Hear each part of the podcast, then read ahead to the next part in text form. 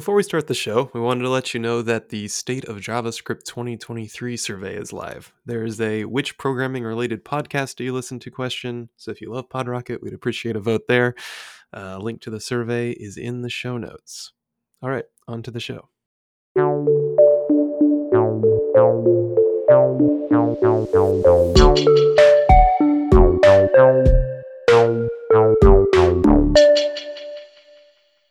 Happy Friday, developers. Today is December fifteenth, twenty twenty-three, and welcome back to our roundup episode where you can catch up on the episodes you missed and get a quick rundown of the past two weeks. So let's get started. First up, we had React Miami creator and co-organizer Michelle Bakels on to talk about how she leveraged the Vercel stack to easily and quickly ramp up the creation of React Miami's website. Here, she talks about the key motivators that she had for the conference that Next.js met. What are the like key motivators that you're paying attention to when you're building this stack and you're building the React Miami conference website, your template choices and stuff? Like, what were you focusing on? What was it, like speed? There's a lot of things. So first of all, the resources for Next.js are prolific. Like, there's an incredible amount of information about Next.js online. A lot of people have built wild things with Next.js. So when I'm picking something, and I'm pretty much the only developer on this project, right? I'm working in this repo alone.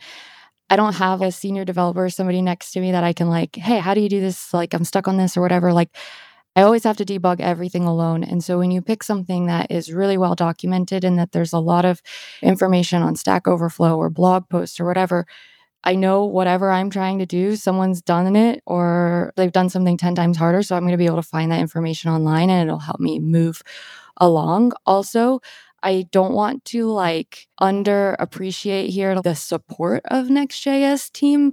As far as like frameworks go, it's like almost a joke on Twitter. If you mention Next.js, you're going to end up like having a DevRel from Vercel or somebody from the Next.js team like reach out to you or try and help you with your problem. And that is really beneficial. And there's just not a lot of frameworks that can do that or support that. And it definitely gave Next.js an edge for me. It's just that support.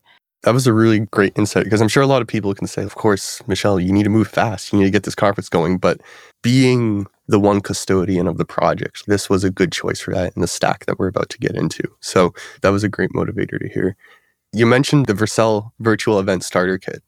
Can you talk to us a little bit about what that is, why it's so great, why you chose it?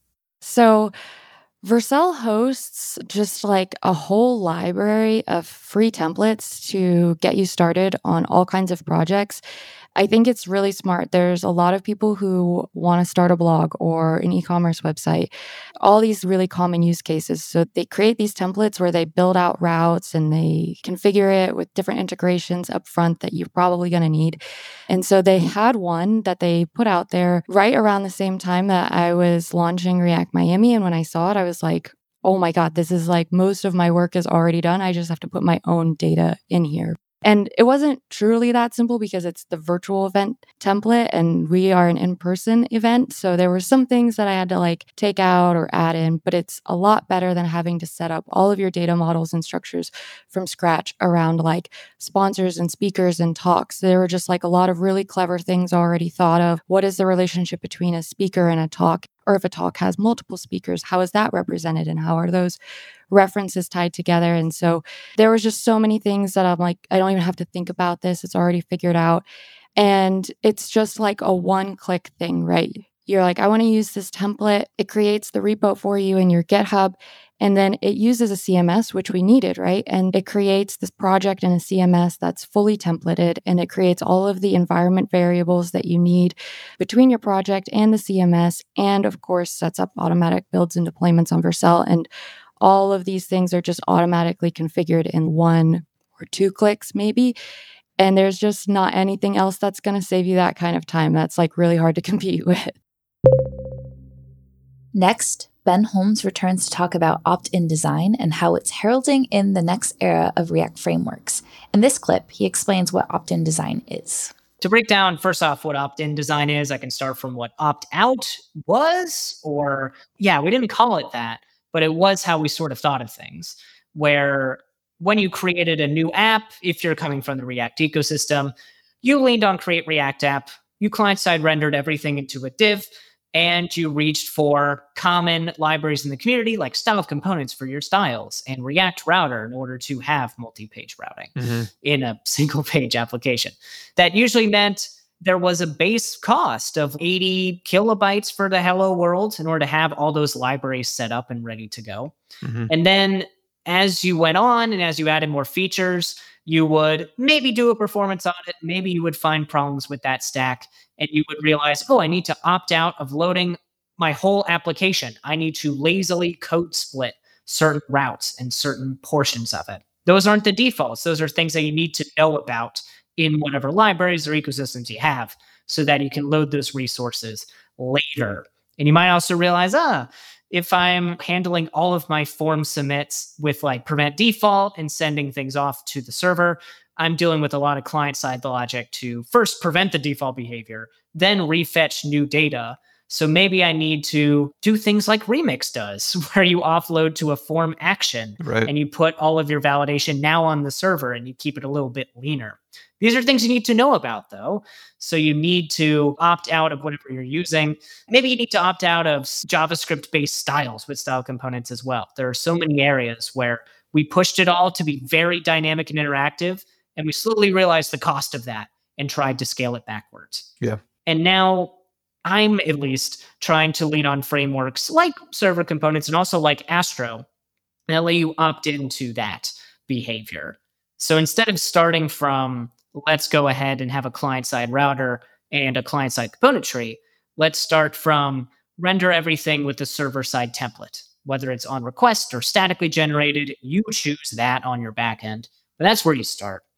And then as you need to add more features, like this form actually needs client-side validation. You can import Zod into the client, which is a popular validator for objects, mm-hmm. and wire up that submit handler yourself. But the default is send it to the server and let the server do it. The opt-in is choosing these libraries. The same goes for interactive components and other things on the page. And finally, Adam Argyle, C S S guru and C S S and U I DevRel for Google Chrome, returns to talk about C S S nesting and how it's officially supported by the major browsers. Here, Adam explains the evolution of nesting and why developers needed it. Yeah, nesting. We've been doing this in preprocessors for about ten years. I think it was started by Less, or what the desire initially was, well, it's kind of annoying repeating yourself. It's like a developer mantra. We want to be dry. No one wants to be wet. Maybe that's the future when the pendulum swings the other way. We're going to be like, remember when all of our code was dry and now we're wet? We're so much better now. Anyway, dry meaning don't repeat yourself for anyone that hasn't heard that acronym before. And so in the spirit of not wanting to repeat yourself, which is a great goal, there's a lot of benefits that you get from doing that inside of C S S. So in C S S, you have scenarios where you're targeting a button, for example, and you've got things inside of the button. Maybe it's an icon. It could be other bits of text, a span, and different things. And in a button, you also have hover and active and focus and variance and all of these different things that sort of are all revolving around the base button class. But in traditional C S S, you'd have to repeat your selector over and over again. You'd say dot button, dot dark, and you'd write your styles. And that was after you already wrote dot button. You open up your curlies, you put your styles, then you have to hit a new line and a whole new selector, and you end up with a file largely repeating itself with the word button over and over and over again, references to the pseudo selectors over and over again.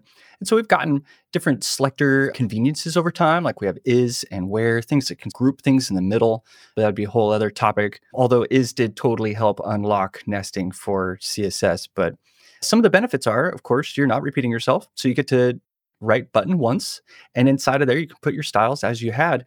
But instead of repeating and making a new selector, you get to continue the selector from where you are, which is really nice. So you can say and space or and dot dark. And this would create a variant of dot button, dot dark. And you can write styles inside of there. So the browser or the build process, whichever it was that you're using at the time, will take that dot button and place it where the and is. And in some preprocessors, you could omit the and, but especially in the case of like button here, we wanted button dot dark. We wanted the compound selector where they're squished together with no space. And so it would be required to put the and. The idea there is you're not repeating yourself. You can contain all of the styles. You can co-locate them under one base selector. So all of your focus and your hover states and all of it is inside of there, plus your media queries, which becomes critical because that's another moment where you would have had to traditionally eject out of the scope that you were in, this button scope, this button selector, uh, and go rewrite button inside of a whole new media query and repeat everything all over again. It was super obnoxious. And now you can nest these things directly inside. So besides being dry, besides being convenient, it also makes smaller file sizes. That was one of the original things too for getting it included in the browser, was these build tools would take this convenient authoring style and then explode it into the old syntax, which has a lot of repetition. If we can reduce the repetition, we can reduce the file size, we can ship more C S S for less. That's pretty much the ethos. And that's it for today, Friday, December fifteenth. You can check out the full episodes linked in our show notes or on our feed. And if you like what you hear, follow PodRocket for more great web development content. See you at the next roundup. This episode was brought to you by LogRocket. Try it for free at log rocket dot com.